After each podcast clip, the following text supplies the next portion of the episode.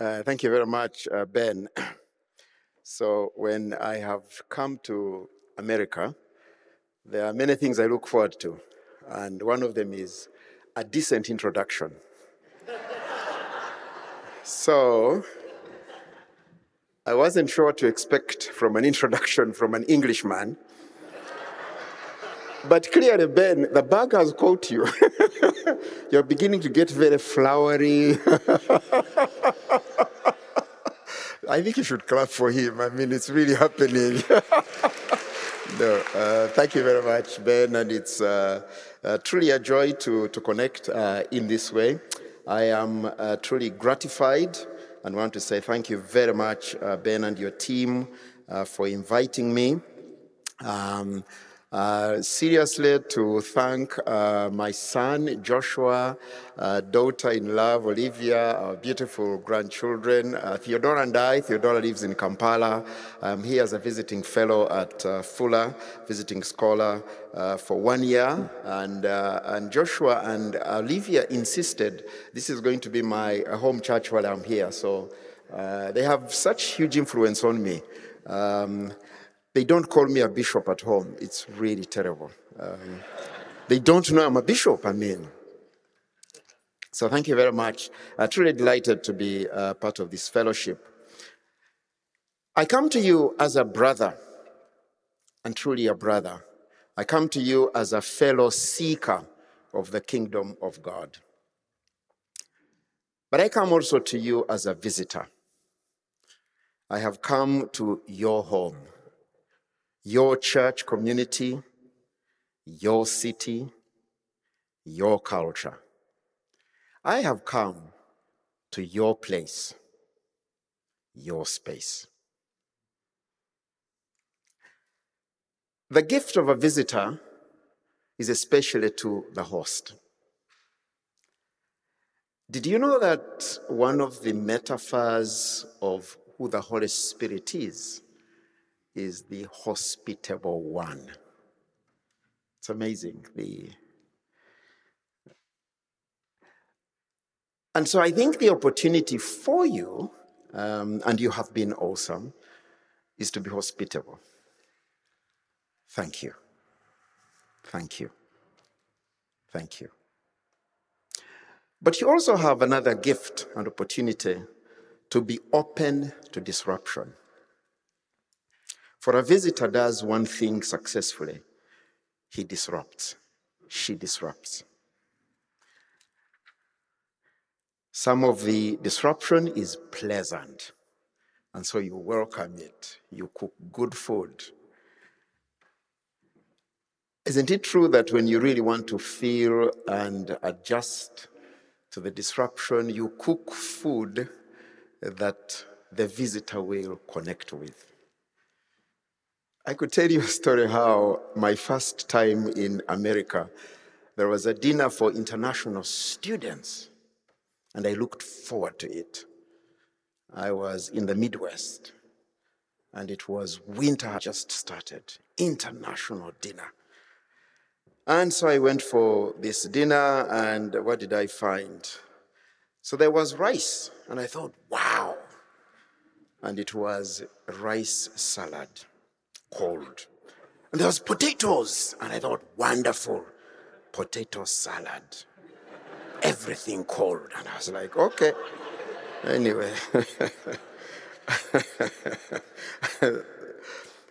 Advent is a great opportunity to be hosts. It is possible, therefore, that I will disrupt you. But receive the disruption, because what the visitor has is a perspective, is a way of seeing things that you may not have seen. In fact, it's even possible that the visitor might see things in your sitting room that you've taken for granted. I have always argued that sometimes one of the reasons we need to change churches is because often God becomes part of the furniture because we get used to him. So Advent provides a great opportunity for you, for us. As we look back to the first coming, and we look forward to the last coming, waiting. Let me just give you a footnote here, because every metaphor has difficulty. The metaphor of Advent has a problematic, and this is it. Think with me. It's that it's organized around a linear timeline. So you have Advent, right, which has Christmas, and then the next major season is what? Hello? Is Lent and Easter and Pentecost, all right? It's linear. So it's possible we might get into this waiting for Pentecost, the linear model. And of course, it's one of the challenges of cultures that are linear in their understanding of time. This whole notion of progress, by the way, it's a facade. But I think part of the challenge of this linear understanding is that we think we are therefore waiting for Pentecost, waiting for the coming, a historical timeline. And yet, actually, what is true is that we are in it already. There is something deep, significant, of which we are a part now. Remember Jesus' prayer? Your kingdom come on earth as it is in heaven. We are not people waiting for heaven. We are a people groaning, longing for heaven come here. We are a people who reflect something of the power, of the presence, of the kingdom of God. We are a people of heaven come down. Amen? So we are not waiters. But if we should use the metaphor of waiting, I invite you to consider Paul's metaphor of groaning. For you see, the Spirit has been given. The Spirit came. Christ is with us. There is this whole heresy called, what would Jesus do? WWD, right? You know it? What would Jesus do? What a heresy. It's not what he would do, it's what he is doing, for he is present by his Spirit. So Paul says, where we are is the place and the time of groaning. For he writes in Romans chapter 8, I'm still doing introduction, I consider that our present sufferings are not worth comparing with the glory that will be revealed. For creation waits in eager expectation for the children of God to be revealed. For creation was subjected to frustration, not by its own choice. And we could go on, verse 21, creation itself will be liberated. And then verse 22, we know that the whole creation has been groaning, as in pains of childbirth, right to the present time. This picture, this metaphor, groaning. So what I come with you is not about waiting, it's about groaning. And the passage that was read for us beautifully gives us a hint, a window into what is it that the Holy Spirit is seeing, naming, and doing in this moment, so that we are part, so that we are being blown away. Remember how Jesus says, how does the Spirit work? He blows wherever he wills. What's your job and mine? Locate and jump there and be part of the blowing of the Spirit. I focus my attention on Mary's waiting. And the title is God Who Sees, Names, and Acts. I have to be honest that the inspiration for this theme was given to me by my dear friend Mark Labberton, president of Fuller, who is retiring now. And he wrote an excellent book, I commend it to you, The Dangerous Act of Loving Your Neighbor, Seeing Others Through the Eyes of Jesus. There, he develops this framework of seeing, naming, and acting. And so to the story. And every time you hear a particular story, you are listening for the story, the bigger story. For every story is simply a presence of the bigger story. The bigger story, if I don't get there, are the purposes of God, is what God is doing. That's the bigger story. But the smaller story is the story of two women, Elizabeth and Mary. I'm sorry to disappoint. I won't talk about Joseph today.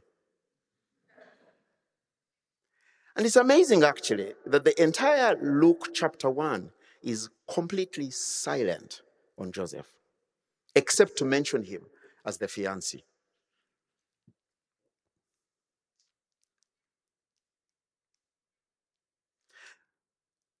That should wake you up, men.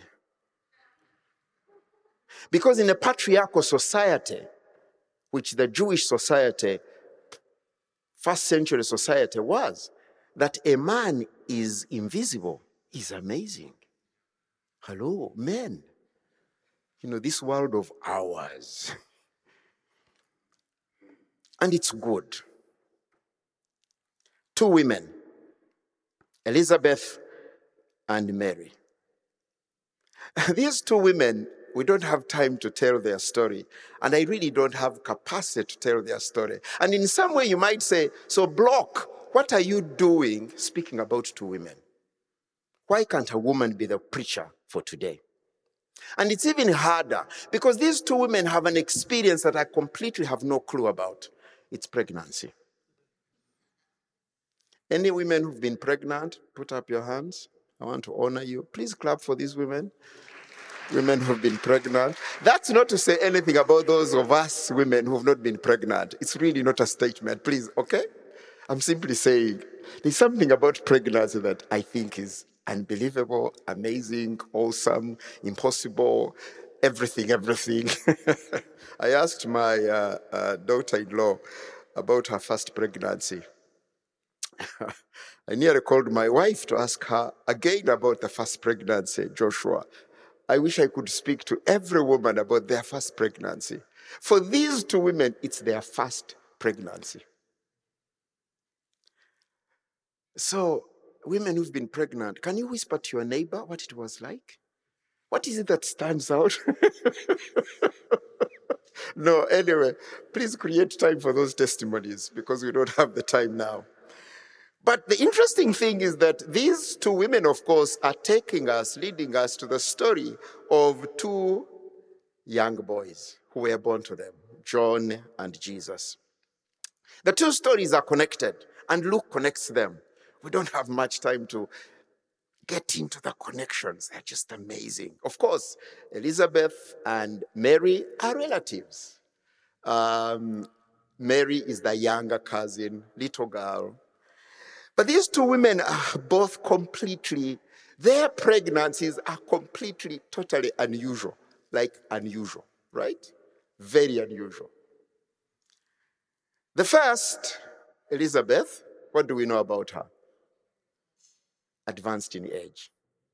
What is worse for Elizabeth is that she's not just advanced in age, she's carried a stigma her entire married life. As the barren woman. She's carried that stigma. We don't know how many years. But if Elizabeth may have been married at the age of 15, 16, which didn't have been uncommon then, are you working with me? So how old do you think Elizabeth was at this time? Evidently, it's post-menopause. Are you with me? Because evidently, the body had no more capacity, apparently. So what age shall we give her? 55? Any doctors here? 55? 60? So how many years has she been bearing this stigma of the barren woman? How many years? Excuse me, are you working on these things? Am I the only one here? Okay. So give her 35 years, 30 years, What do you think? 40? My God, just imagine. How many of you are 35 years and below? Put up your hands.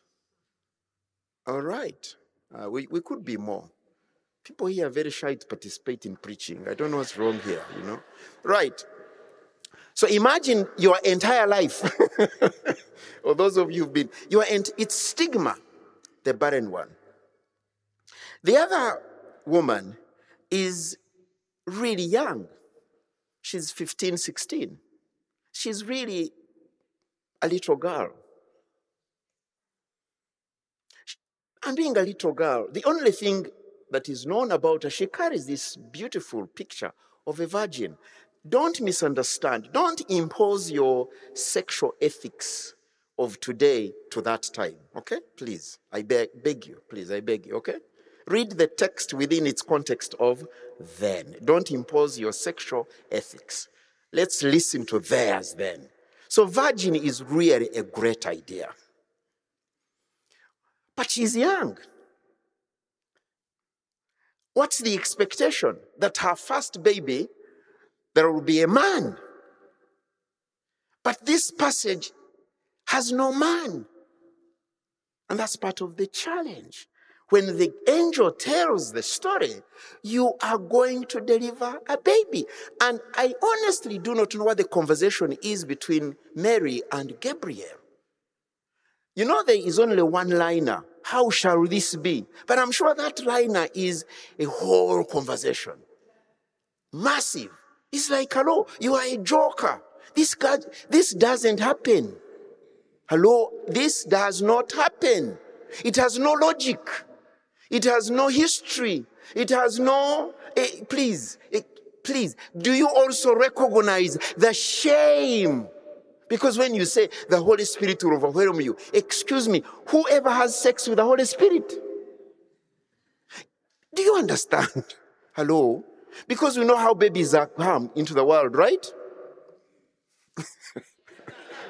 Don't we know? And then the angel says, the Holy Spirit will overshadow you. Ah, hello. How will that be? We know how people sleep.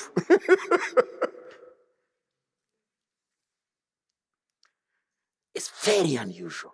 It's very troublesome for both. So the story is told. Elizabeth gets pregnant. And what does she do? You will understand. She stays the first trimester hidden. The second trimester, hidden. And we are told she only comes out at the end of the second. Did I get the thing correctly? This whole trimester thing is completely fresh for me.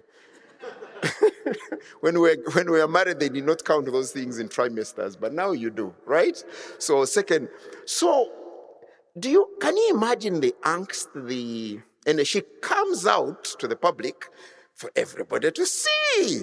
For the shame has been taken away. Mary, I think, goes to visit Elizabeth when the morning sickness has begun. All right? Are you with Mary? What is Mary's anxiety? What is Mary's heart? I actually suspect Joseph doesn't yet know fully what is happening. I'm only suspecting. Joseph, of course, has been told what is going to happen. And he's having to work through it. So the first thing we can say about these two women is that not only in the culture are they invisible, because in the culture, women were invisible. Do you remember the story of how Jesus fed how many thousands? And how many were counted? The women were absent, invisible. But not only are they visible, they are named Elizabeth and Mary. Hey, good people. God sees, God names Elizabeth and Mary.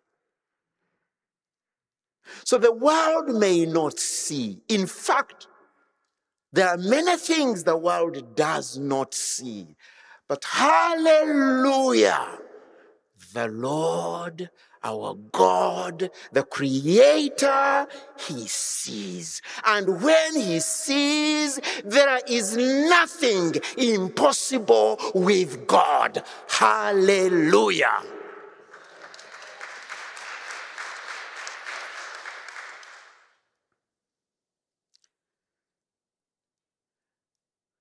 A footnote.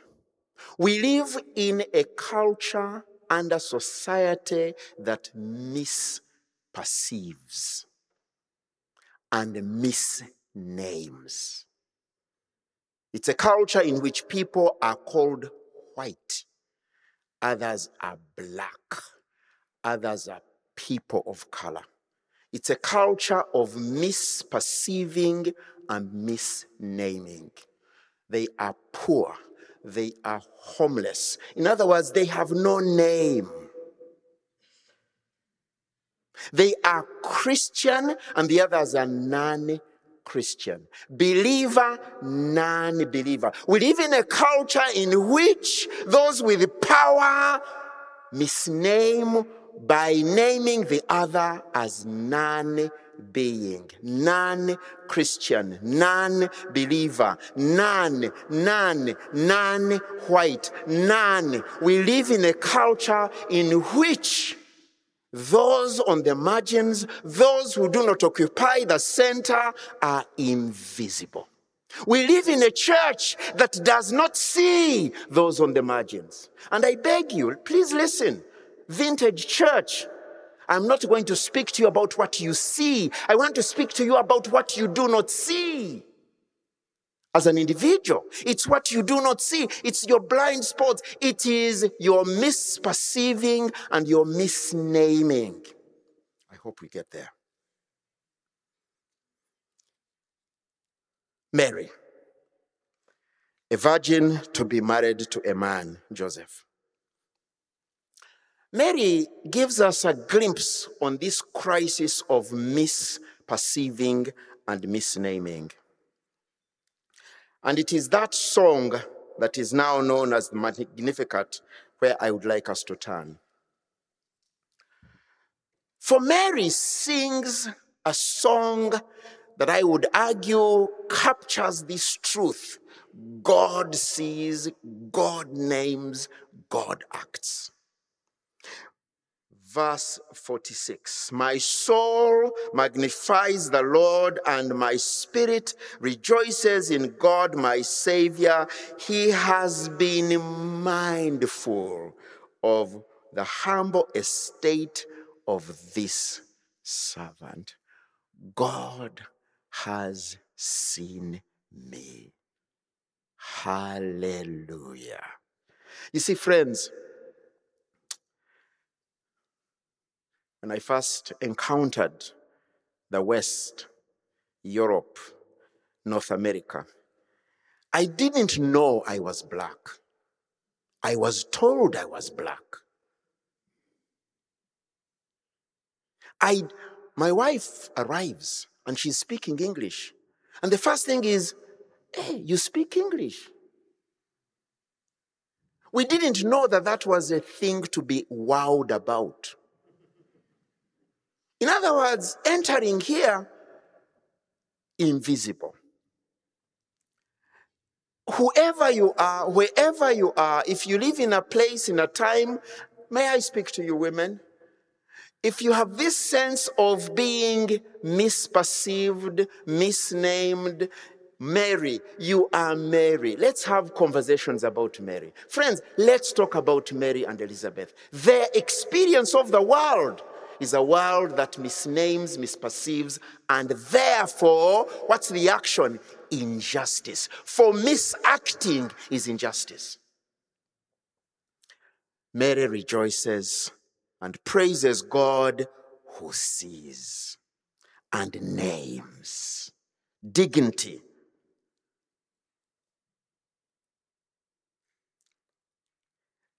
Mary says, verse 49, for the mighty one has done great things for me. The mighty one, the almighty. This is about how power is exercised. For here, Mary is saying, the one who has ultimate power, sovereign power, the power to create, the power. He has seen the lowliest, the most humble, the most marginal. It's amazing. This is about power, friends. We're having conversations about power.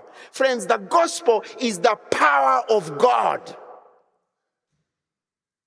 And we have a problem, especially amongst us evangelicals, because we've reduced the gospel to this whole thing called salvation, going to heaven, my soul, my spiritual. And I'm like, please, this thing is about power. The Holy Spirit's power. The mighty one has done great things for me. Holy is his name. How the power of God acts. That's the question. How does God work? How is the power of God manifested? And here Mary gives us the genius. It's that he acts on behalf of the margins. He acts on behalf of the unseen. He acts. Do you remember what Jesus says? Matthew chapter 25, I was hungry, you fed me. I was thirsty, you gave me water. Do you remember that? Please read it again. He didn't say, you went to church and you spoke in tongues and you were awesome. You were a pastor. I'm very sorry, pastor. He doesn't say you were part of the worship team. No. It is that you saw what the world didn't see. You acted in Jesus' name. Let's keep going. But Mary says this, it's not just that the Lord has seen me. Verse 50, his mercy extends to those who fear him from generation to generation. His mercy extends to those. In other words, Mary is saying, this is not about me. It's what God does. Don't look at me. God sees. What else does God see? God sees what people don't see. He sees the inner person.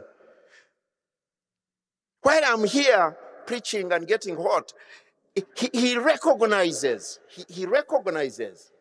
He sees what you guys don't see.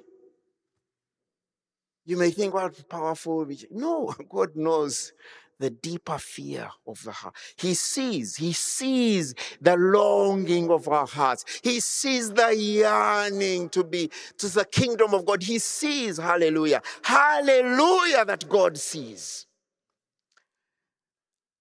And when he sees, he acts. He has performed mighty deeds with his arm. Power. How does God use his power? Here is a footnote, and especially us, charismatic, spiritual, and on. Part of our problem is every time we're having conversations about the Holy Spirit at work, we are thinking about me, my family, my situation, myself, and hello. So the world revolves around you. This is the tragedy of Western society. The tragedy of Western society is individualism.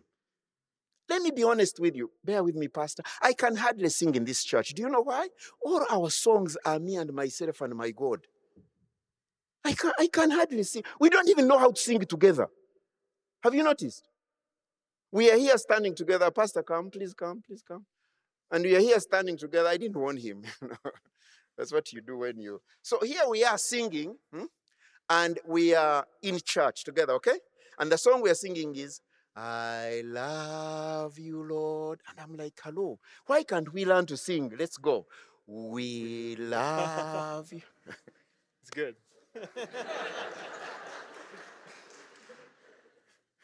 Are you with me? Where is my brother, the worship pastor? Hello.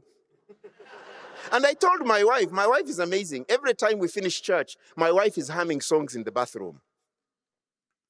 And I said to her, but darling, you never hum my sermons in the bathroom. You're just humming the songs we sang at church. Guys, you have such a huge impact on what people think. They're harming I, myself, I, me, and my God. So consequently, church is a reflection of a culture that is honestly, frankly, so individualistic and hedonistic and has completely missed to see the other. But who is this other? Mary gives us who they are. He has performed mighty deeds. He has scattered, he has scattered the proud in their innermost thoughts. There's a way God sees the proud. Let's keep going. Verse 52, he has brought down rulers from their thrones. There is a way God sees proud people.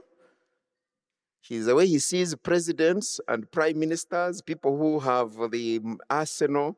I'm not talking about Arsenal, the football team. I'm talking about the weapons of war. You remember the whole thing about weapons of mass destruction? Do you remember that story?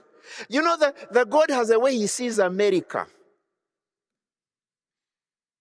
And God has a way he sees Honduras. Hello, are you with me? Are you tagging?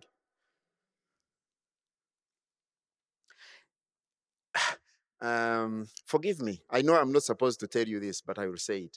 Do you know that thing called Make America Great Again? Hello? Did you hear me? Make America Great Again. What should the people who follow Jesus say? That God does not see America in the way in which we think. God does not see the church in the way we think. Make the church great. Who said? He's brought rulers from their thrones, but lifted the humble, the despised, the unknown. He has filled the hungry with good things. The hungry. The hungry. Okay, here is a challenge. This is Christmas. Christmas is a time of feeding ourselves. You know that. If the Lord feeds the hungry, how does vintage church become a church that sees and commits not to feed us, but to feed the hungry? He has helped, he has filled the hungry with good things, but he has sent the rich away. Power. Let's make a confession, you and I, that if we were to think who we are in the conceptual frame of this passage, let's be honest, that you and I are the privileged ones. We are the people who connect effectively with the powerful. Right? Right. Yeah, we are. What we don't easily acknowledge is that we are also the proud ones. Because we want everybody to look like us. We want everybody to come and adjust to us. You know how that is? We are the rich. What does Jesus say? How does God work with the rich, the proud, the powerful, in the sense of power of money, power of culture, power of degrees, power of... How does God deal with us? He scatters. How else does he do it? He brings us down. What else does he do? He empties. Brothers and sisters, let's wake up. We are not the favored ones. Who are the favored ones? It's the humble, the hungry. What is Jesus telling us? Connect with those who are unseen by the power structures of this world. So the challenge for you as an individual and in your family, that's the point. Who do you not see? And I honestly want you to name them. And of course, that's the problem. Because you don't see them, you can't even name them. So this is a journey. The first point on this journey is to renounce our pride our cooptation and captivity to riches, our captivity to the American dream. It's not a gospel dream. But there's something else that God is doing. In bringing down and in scattering the proud and the rulers, God sees structures and systems that perpetuate invisibility, that perpetuate marginalization, God sees, hallelujah, God sees the unjust trade system of the world. God sees the injustice against the people who are called immigrants, and yet all of us are immigrants. God sees these structures, and here is the good news. God is breaking it down, hallelujah. And who does God want to use? This church. This church. Where? In Pasadena. So I challenge the elders of this church.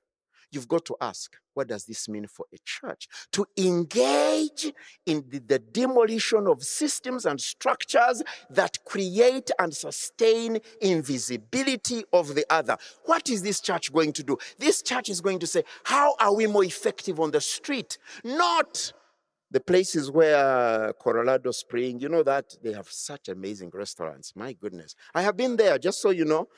You might think this bishop spends time in the, you know, no, I don't.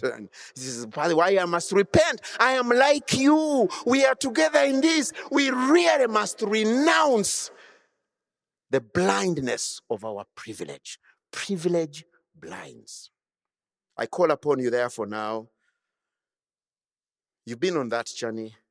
Be committed to renounce. Live a life of renunciation.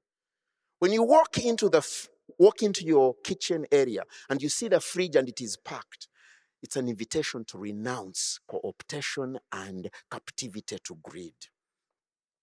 Then name. Put names. Put names. How would that be? What does it mean to act justly? I close with those words of Prophet Micah. What does the Lord require of us? To act justly, to love mercy, and to walk humbly with God. Lord, have mercy. Christ, have mercy. Ben.